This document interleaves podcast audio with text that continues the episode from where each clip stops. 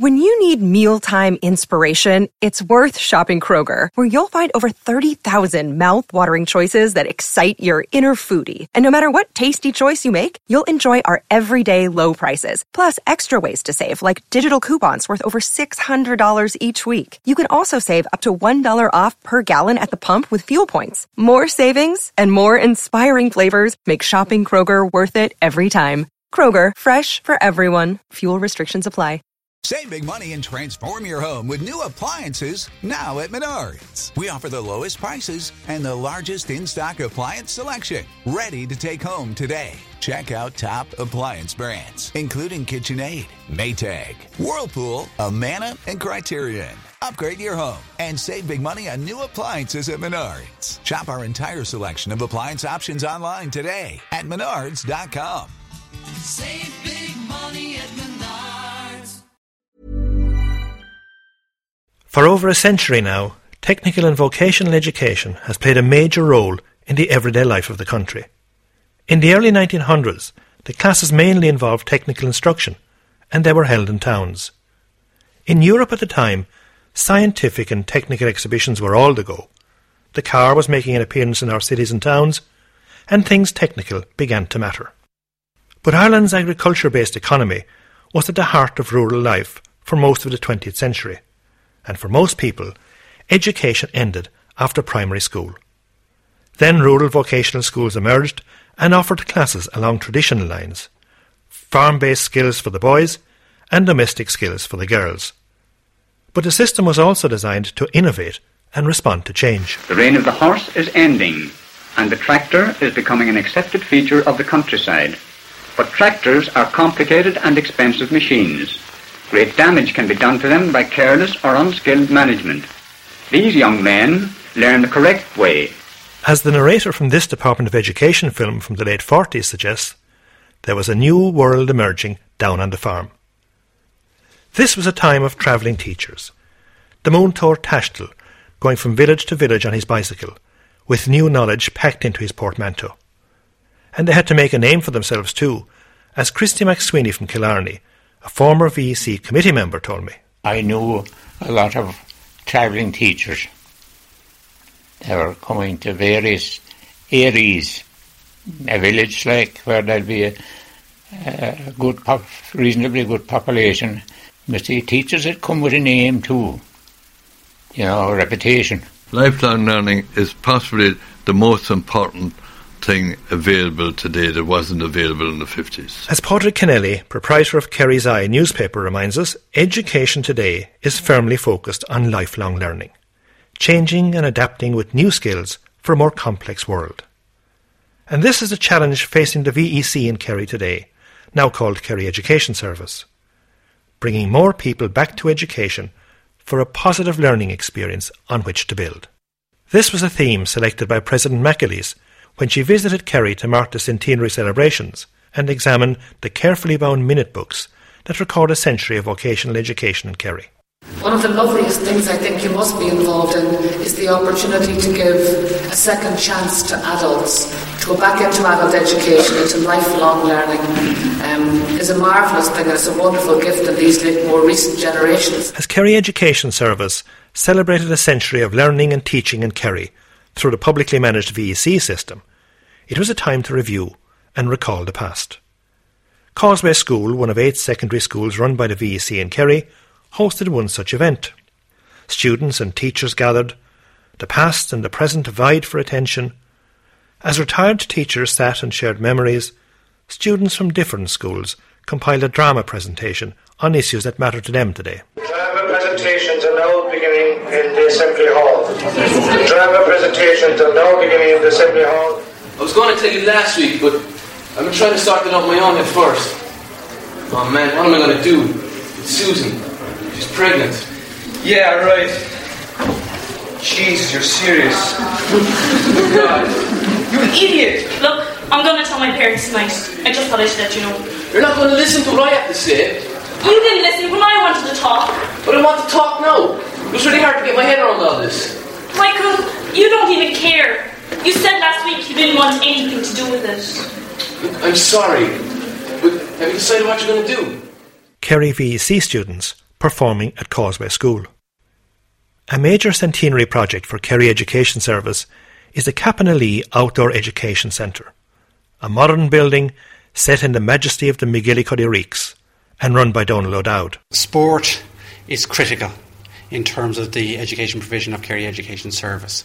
We see it as, as centre stage, um, and as society moves further and further away from the countryside, these places get more precious. We have frontage onto both Cappanalea Lake, the big Lake Caragh Lake. We have our own uh, rocks for rock climbing, um, orienteering on the hills around the centre and hill walking, and on both lakes where groups canoeing, sailing, windsurfing, full platter. But what of the origins of all this? What of the early days and the decades of change and innovative responses to the education needs of the population? Just before the turn of the 20th century, a Department of Agriculture and Technical Instruction was set up, and just the year before that, the county council system was put in place. So by 1902 and 1903, education committees were set up in Kerry to give technical instruction as Dr. Barney O'Reilly, the Chief Executive of Kerry Education Service, outlines. Part time classes, evening classes, geared at the sciences and commercial skills initially, and um, that would have catered to the needs of people in the towns, those who aspire to be uh, engineers or metalworkers or uh, surveyors or uh, uh, people who worked in electricity, plumbers and gas fitters. A big group were the um, salesmen and people working in shops who would study commercial subjects, and both men and women. And there's a, an interesting thing to be noted that the numbers of women attending courses in the first two decades exceeded the number of men for every two men, there were approximately three women. The domestic economy teachers were, were, were, a staple for, of the provision of the technical instruction committees from the very beginning. And these were women who ran classes in the permanent centres in these schools. And in Kerry, there were three schools from the early period, but there were also domestic economy science in or domestic science teachers going out into the countryside and setting up classes. And it's very interesting that this domestic economy instructors that went to Carrick um, wasn't fluent in Gaeilge and was serving the needs of a significant number of women in the um, Iveragh area whose first language was Irish, but apparently she was unwilling to uh, meet their needs and as a result has gone down in song um, for the event. A chum sé a bhrón a go liú. The fat's in the fire and we're all in a stew. If you call yourself Moira or Coiter Eileen, you can't boil potatoes in Cahersiveen. The demand for Irish classes was there from the very beginning. Conran na had a proposal in for the first committee meeting in Tralee in 1902 although Irish wasn't meant to be included in technical instruction. But they got around it in a way by suggesting that uh, a competition would be held for people competent in the Irish language to compose um, short pieces uh, on technical aspects of improved agriculture or uh, improved housewifery or generally practical sci- quasi-scientific subjects and that the best of these essays would be published circulated in the county and read aloud by competent persons who will explain its contents at those places where country people are in the habit of assembling, such as forges, crossroads, and the neighbourhood of churches.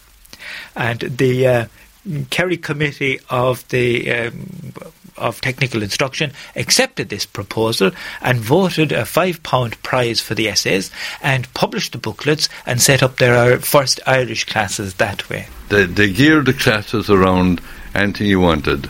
Uh, just the early 60s down in Portmagee, which was a very isolated village at that time, uh, they wanted a community hall.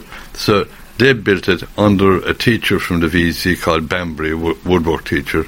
And uh, everyone signed up for the class. So the, the class was a class of uh, night schools where they learned building as well. And the skills that they learned in building the community hall enabled some of them to build their own houses and outhouses and farms after. So it was a great grasp of first knowledge that you didn't have. The big change in the 1930s was the introduce, introduction of what was called continuation education, which in, in effect was a kind of poor man's secondary education.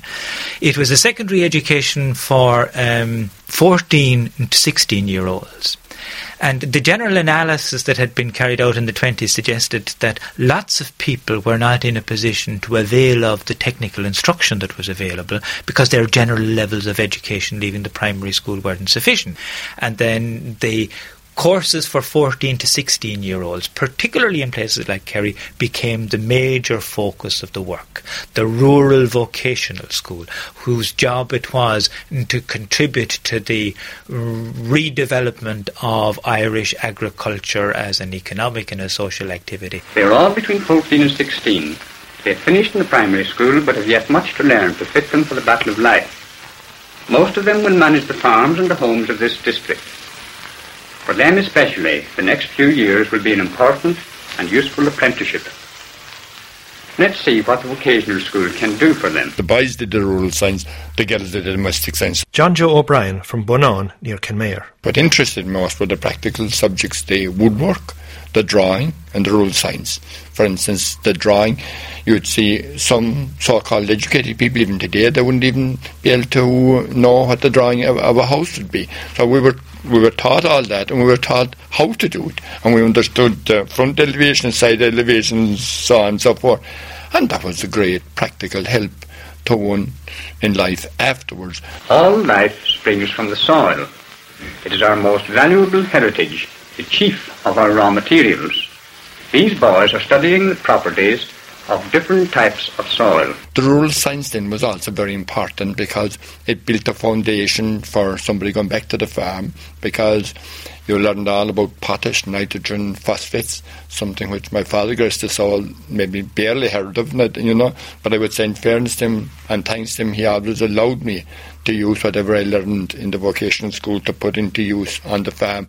Con Dineen is a retired school principal from Cahersiveen and he has a sharp awareness of the social history that unfolded through the 40s and 50s. The rural vocational school, of course, the idea was to educate people for their own environment, you know. At that particular time, of course, that was the whole idea. You remember Dev's famous speech in 43 about having no regard for material wealth, only just to have more bright, cosy homesteads in the countryside and people would be employed there and simple pleasures and, as you said, dancing and all this kind of stuff. The ideal Ireland that we would have, the Ireland that we dreamed of, would be the home of a people who valued material wealth only as a basis for right living, of a people who, satisfied with frugal comfort, devoted their leisure to the things of the spirit a land whose countryside would be bright with cosy homesteads, whose fields and villages would be joyous with the sounds of industry, with the romping of sturdy children, the contests of athletic youths, and the laughter of happy maidens.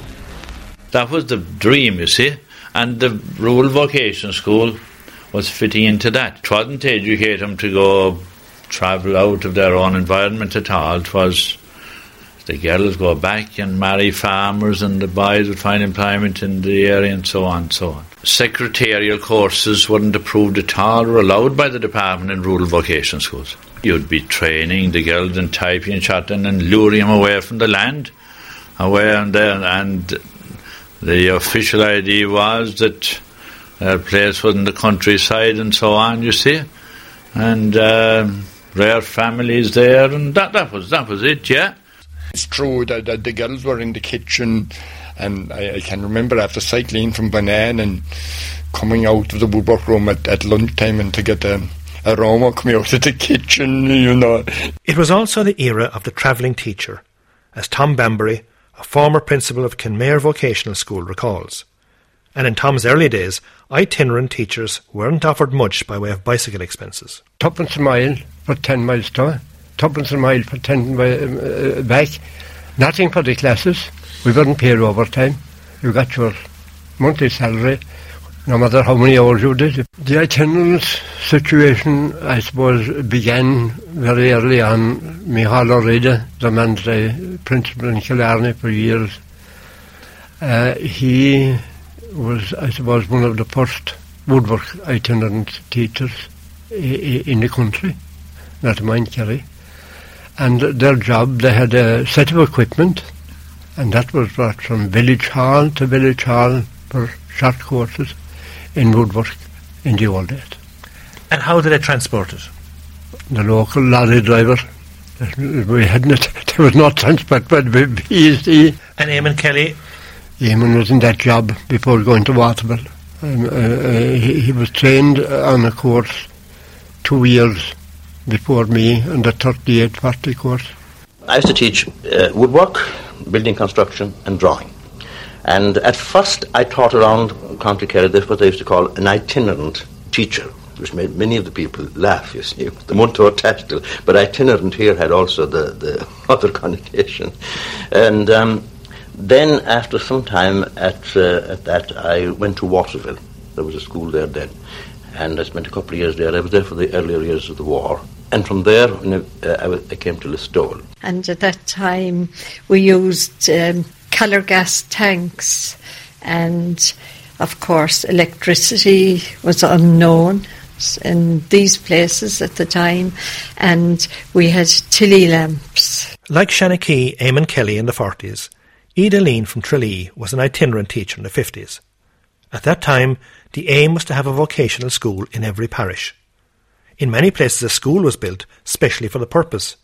As Eamon Fitzgerald, education officer with Kerry Education Service, recalls. One place in particular I could remember would be Raheen, which is a tiny place literally in the middle of the bogs between Gneeveguilla and Kilcummin. Now, the site at the present day is a turf shed, but it was a thriving school in the 50s for a short time. Uh, and what happened there was the VEC came in and provided the uh, teachers for courses. And the school was literally built by a group of locals and by some, we'll call them mature students, who use it as a building project. Well, Raheen was a, a primitive building, two rooms. We had a sink, of course, no running water, a Stanley range, and before we conducted the laundry exams, and that water had to be drawn from a well, and the caretaker, of course, saw to that, and uh, And what was involved in the laundry?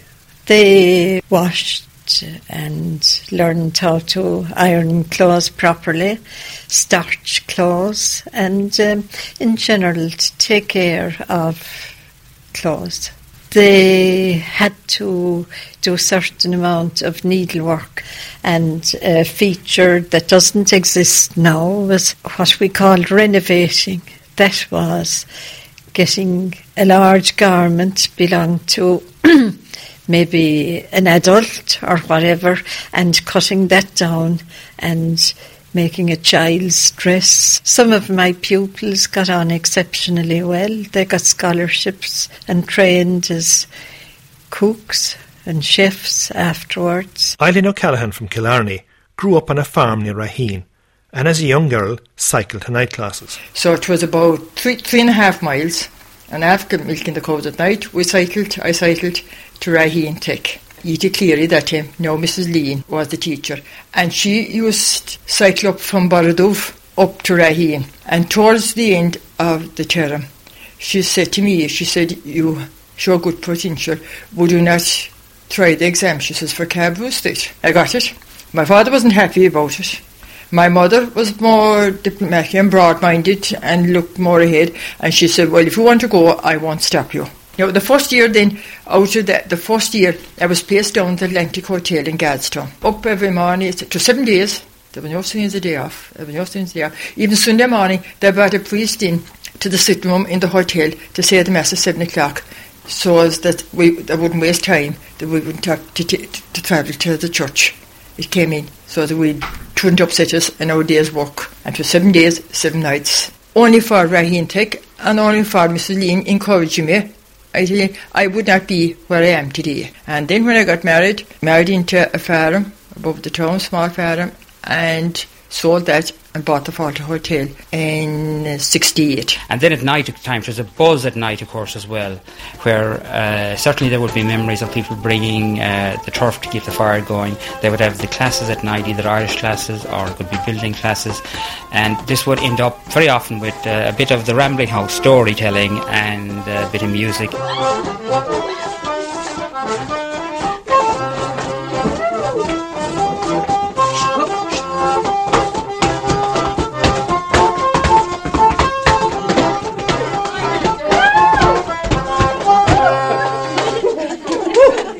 The warm social gatherings and set dancing nights that were so much a part of rural life then were often looked on with disapproval by the clergy, who wielded significant power at the time. Barney O'Reilly recalls some incidents recorded in the minute books of the VEC committees in the 30s and 40s. And in February 1932, it would appear mm, that um, he was concerned. Uh, a letter from the parish priest of Kilgarvan stating that he had no objection to the holding of Irish classes under proper conditions anywhere in his parish. That he considered the place where this class was held was being as being wholly unsuitable. That dancing was carried out to a late hour at night in the house where the class where the class was conducted. That complaints by some of his parishioners had reached him, and that he considered it a duty to object to it. Now, the, the linking of dancing with the teaching of Irish has been a, a, is a constant thing, and the Timmery Gaelge organised feshes and big social events, which made the teaching of Irish very attractive. There's a, and, and this continued right down into the fifties. There's um, Tom Coffey, who was the teacher of Irish in Listowel in the 1950s, had as many as 500 students enrolled in Irish classes there in the mid 50s. The same kinds of suspicions, I suppose, are reflected in an incident in the 1940s, where in order to um, assist accessibility to the continuation classes at the new Waterville Vocational School, the then energetic principal of the school, P.B. Brannock, P.B. Walsh, and the staff of the school organise on a voluntary basis to to manage, to establish, manage, and uh, and, and run a hostel for girls. Uh, there was no transport. He had trouble keeping tyres on the bicycles. I just, uh, remember on one occasion bringing tyres from uh, the border counties, and uh, he had the idea that there was a few of vacant buildings in Waterville, and that students was registered in September. They had make arrangements to stay in the hostel. The girls had a part and parcel of uh, what was known as private polies. There was a hall at the back of that. They stood there. The boys had a place down the village with a few rooms and they stood there. But eventually, the department did approve the payment of a grant by the committee, and the then chairman of the committee, Dean Reedy, felt that this was quite offensive. He didn't think that it was an appropriate thing at all for the committee to be running hostel for girls, and that uh, the risks were too high, and he resigned in protest. There was another thing there, uh, Dan. Now. Uh, there was a teacher telling me who was teaching in, in Limerick back in the early 40s. Co ed, of course, was a very cheeky idea by uh, the vocational uh, sector, wasn't it? Boys and girls educating them together. Now, it was not approved. The local PP didn't approve it. He insisted that the girls would be left out three quarts of an hour before the boys in the evening. The girls were left out a quarter past three, the boys at four. If you went back to the early 30s, I'd say I'm right in this that the um, hierarchy didn't want sec- any other second level school except ones that were controlled by themselves. They were referred to by, at one famous meeting, it was as those godless schools. So there was this ongoing tension between the clergy and the local VEC committees managing um, public education. Did that resolve itself over time? When did that change? Well, mm, there is a real sense in which you could say it hasn't changed at all. That there this tension between religiously managed and publicly managed education exists. Any place where there is, you know, talk about rationalisation, talk about the amalgamation of schools, that it does emerge as an issue and um, it might be less of an issue now. In the mid 20th century, Some people were of the view that workers didn't need an education, but it was always a central part of VEC policy to link education to social and economic development. People needed jobs, and the 50s in Ireland was a time of poverty for many, as Joe Tracy recalls. I started work in the technical school in Killarney in New Street in 1953. Five teachers and four classes. The, the town was poor. And like, I can remember young lads coming to school would cut away Wellingtons for shoes. That was quite common. Uh, it was quite common that young lads would faint in your class for the want of food. Well, it might be the want of food that they just rushed in, in the morning, and if they didn't have that bit of a breakfast, they didn't have a backup of food from days before that. Uh, there were rich people and poor people. And uh, the big jump was 1959, 1960. Uh, the Liebherr started a factory back here, and they started taking apprentices. And they, they would at times, at one stage, they came in and took a complete class from us. Those jobs were way ahead of anything that was around town at the time. Other than the couple I said, technicians for the post office and uh, ESB. Certainly, 40s, 50s, and 60s, the prized job for many people was the civil service. And to get to the civil service and to get in there, you had to have certain typing skills, certain typing speeds. Shorthand was a huge factor as well. And these courses were provided both by day and by night. The principal of Kenmare Vocational School, Tom Bambury, like others at the time, was trying hard to get a commerce teacher appointed to his school. Nora O'Sullivan, who later succeeded Tom as principal, started commerce and secretarial classes for girls in 1958. You see, at that stage, very few people in Kenmare would even listen to you if you wanted them to leave home and try and uh, do civil service exams and things like that. So it took a lot of persuasion and a lot of encouragement to tell them they were good enough for that. You see, the boys had a certain, I suppose, it status, if you like, in having woodwork and maybe had the farms at home. The girls literally were very much looked down on, I think. And I mentioned one time that my greatest concern when I did come into the vocational school um, and for years after was that they were constantly more or less being looked down on as second class citizens. And what they needed more than anything else was a boost to them, that they were as good as anybody else. And that lesson was preached to them all the time. Now, they were very reluctant. They had to be taken to the train even to go for interviews, and all these arrangements John Jones talks about came about because we had a past students' union, we had a branch in Kenmare, and we had a branch in Dublin. Were you aware then, moving into the 60s, as Nora has outlined, when girls took secretarial courses and it meant for many that they left the area, Mhm. moved to the civil service in Dublin or other towns or cities?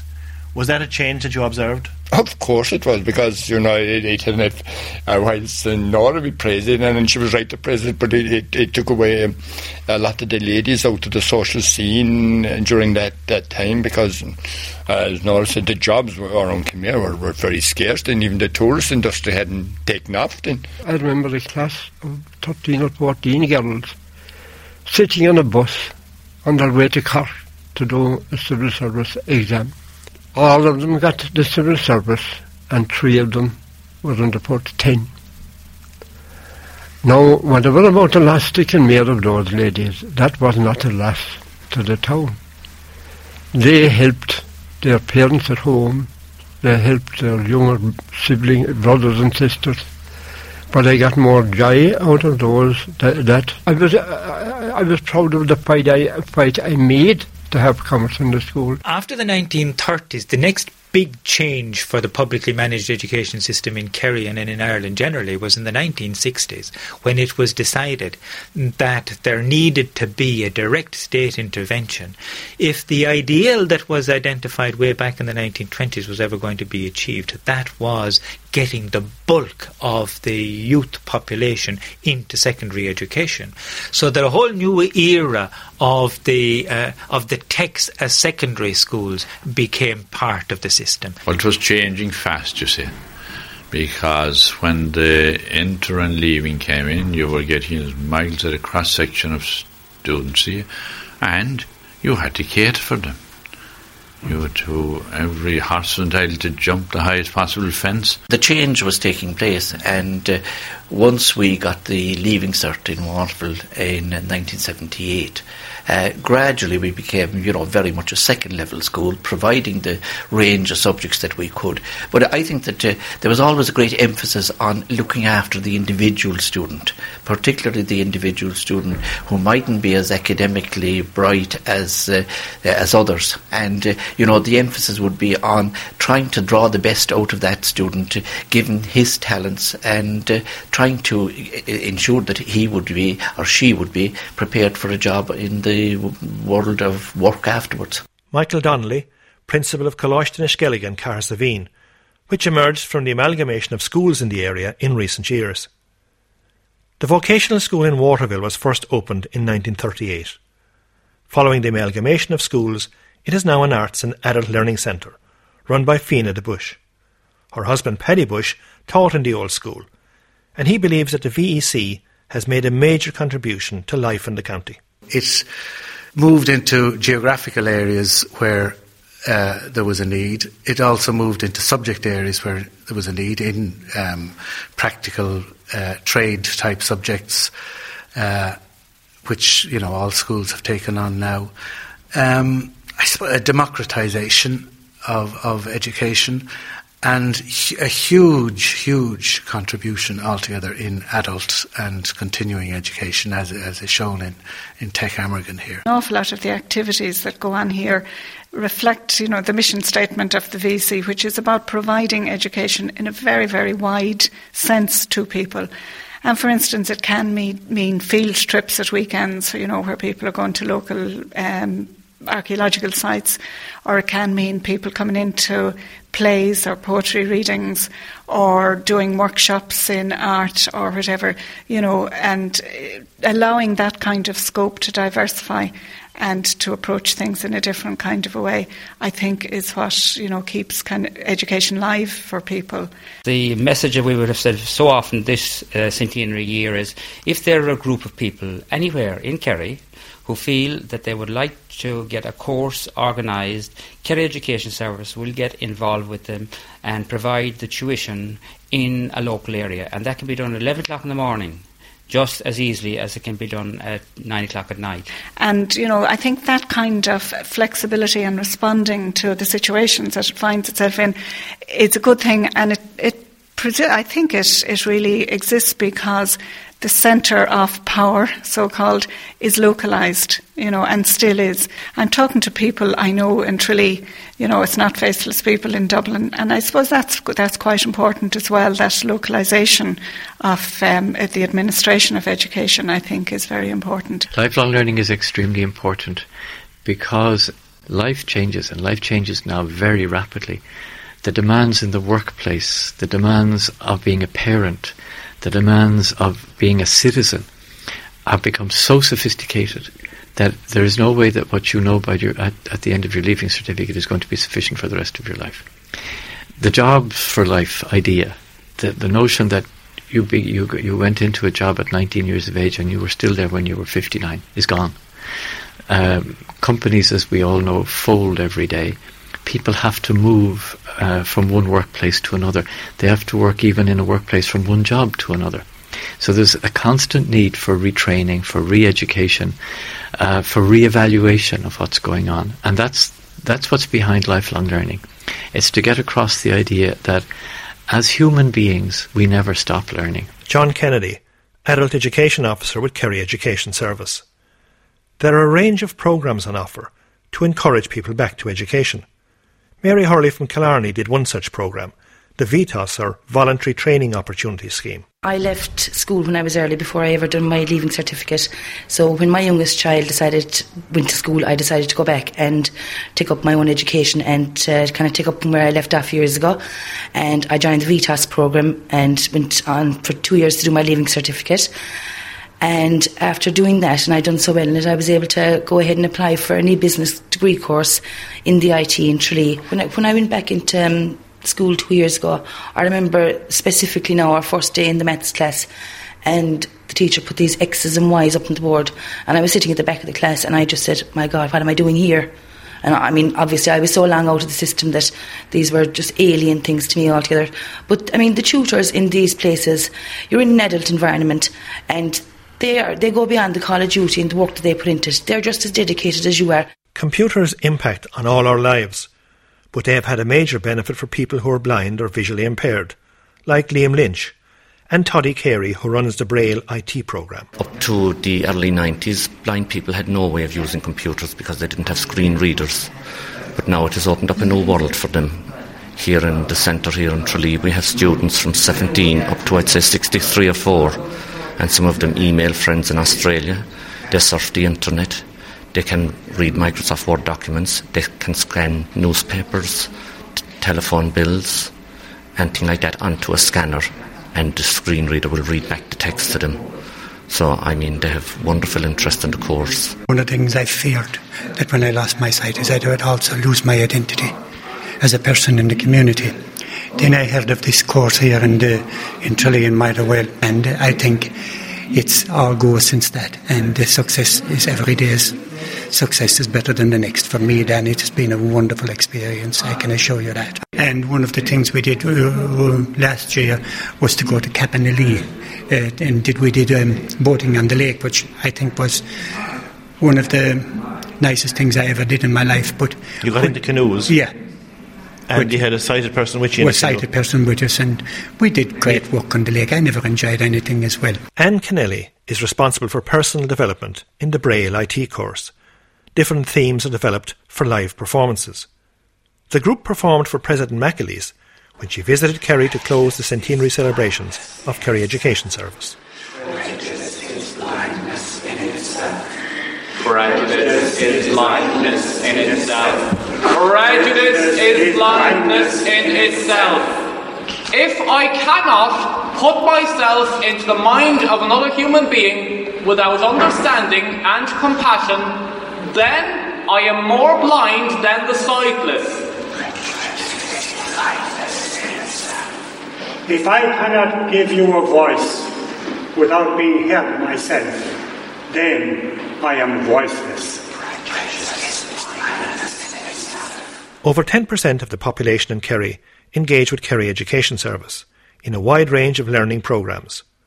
A growing number of people now attend literacy and basic education programmes. People like Anne Ryle, who was chosen to address the President on behalf of adult learners in Kerry. The first day that I arrived at the Adult Education Centre in Tralee, my confidence was so low, I did not know where to begin. For 12 months, in my handbag, I brought the phone number of Adult Education Service around with me. And every week or every day, I put that piece of paper back in my bag. Until one afternoon, my daughter went into third class. She said, Mom, I got some maths that I can't do. I said, Jessica, I can't help you. I left school when I was 14. But she said, Mom, you're my mom. You have to help me. So, Adult Education Service did so much for me in the last 12 months, I cannot even begin to thank them. It's a fantastic thing when you have that problem. Another little thing I would like to share with you would be my first letter I ever wrote. It was to my brother in Boston, and I have never ever wrote a letter. He replied back to me and he said it was the nicest letter that he ever got from anybody. And another thing I'd like to share is that I went on to computers, something I knew nothing about. Then I went into a summer class for two weeks during the summer, and that went off fantastic. I did a learn to learn on that. And these are my achievements. Um, I'm standing here today addressing the President of Ireland, President Mary McAleese.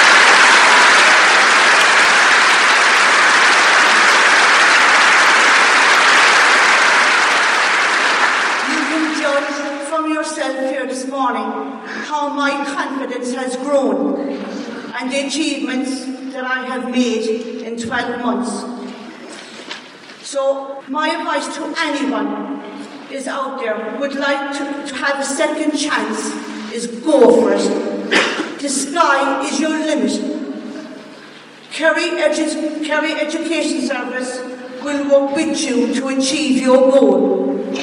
Thank you, President Mary.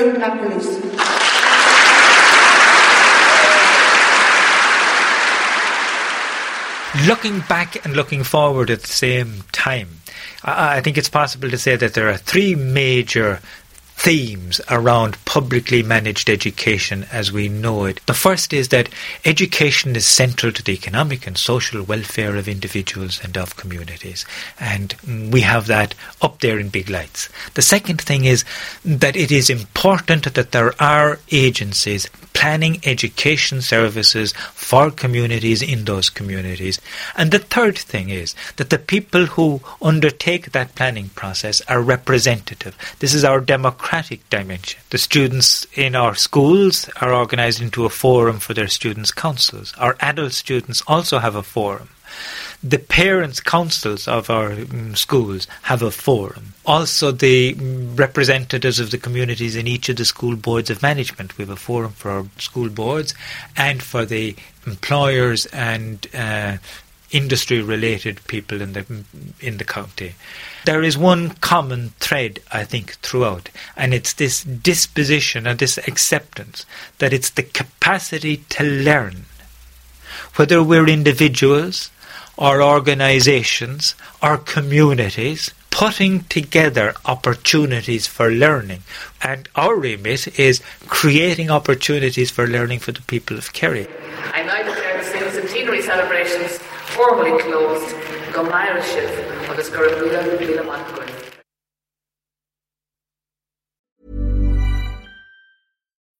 When you need mealtime inspiration, it's worth shopping Kroger, where you'll find over 30,000 mouthwatering choices that excite your inner foodie. And no matter what tasty choice you make, you'll enjoy our everyday low prices, plus extra ways to save, like digital coupons worth over $600 each week. You can also save up to $1 off per gallon at the pump with fuel points. More savings and more inspiring flavors make shopping Kroger worth it every time. Kroger, fresh for everyone. Fuel restrictions apply. Save big money on plant protection supplies. Now at Menards. Defend your garden with Triazicide Insect Killer. Its fast acting formula protects lawns, vegetables, and many other plants. It kills more than 260 insects by contact, above and below ground. Choose from ready to spray, concentrate, or granular. Save big money on Triazicide Insect Killer at Menards. And check out our weekly flyer on Menards.com for all the great deals happening now. Save